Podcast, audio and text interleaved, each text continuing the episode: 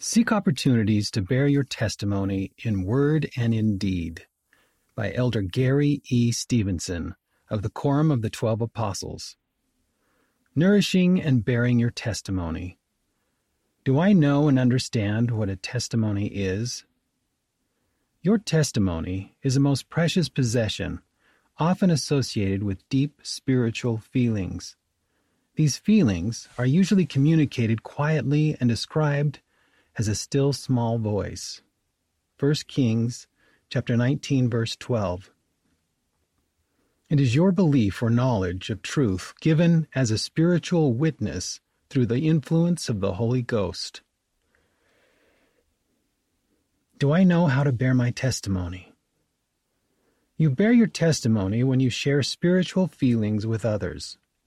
As a member of the church, you have opportunities to bear your spoken testimony in formal church meetings or in less formal, one on one conversations with family, friends, and others. Another way you share your testimony is through righteous behavior. Members of the church stand as witnesses of God at all times, in all things, and in all places. Opportunities to do this in the digital universe using inspiring content of our own or sharing uplifting content prepared by others are endless. What are the obstacles in sharing my testimony? Obstacles to sharing your testimony may include uncertainty about what to say. Another obstacle is fear. Having faith will allow you to overcome these feelings. How do I keep my testimony? I believe a testimony is innate within us, yet, in order to keep it and more fully develop it, Alma taught that we must nourish our testimony with much care.